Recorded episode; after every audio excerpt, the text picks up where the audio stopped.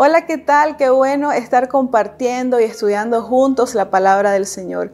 Dice Hechos capítulo 2, versículo 37 y 38. Al oír esto, se compungieron de corazón y dijeron a Pedro y a los otros apóstoles, varones hermanos, ¿qué haremos?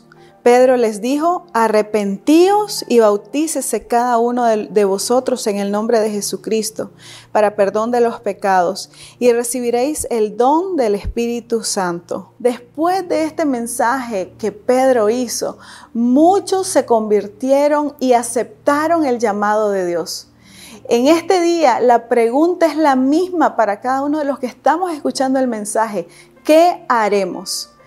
Y en este día lo que quiero invitarte es para que puedas meditar y ver, evaluar qué es lo que te está haciendo falta en tu vida.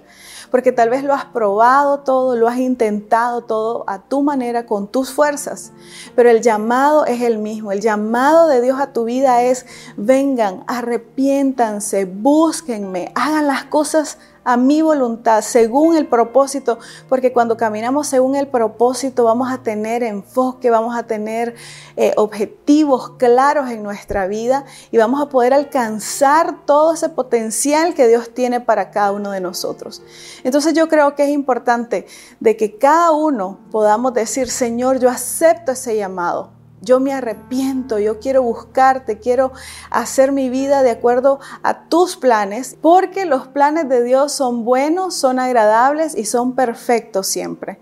Estas tres mil personas que se convirtieron no tenían los mismos pensamientos, no tenían las mismas ideas, no tenían la misma religión incluso, pero cuando escucharon ese llamado que Pedro hizo, entonces lo que vino es que el Espíritu Santo les puso en unidad un mismo sentir y era amar a Dios sobre todas las cosas.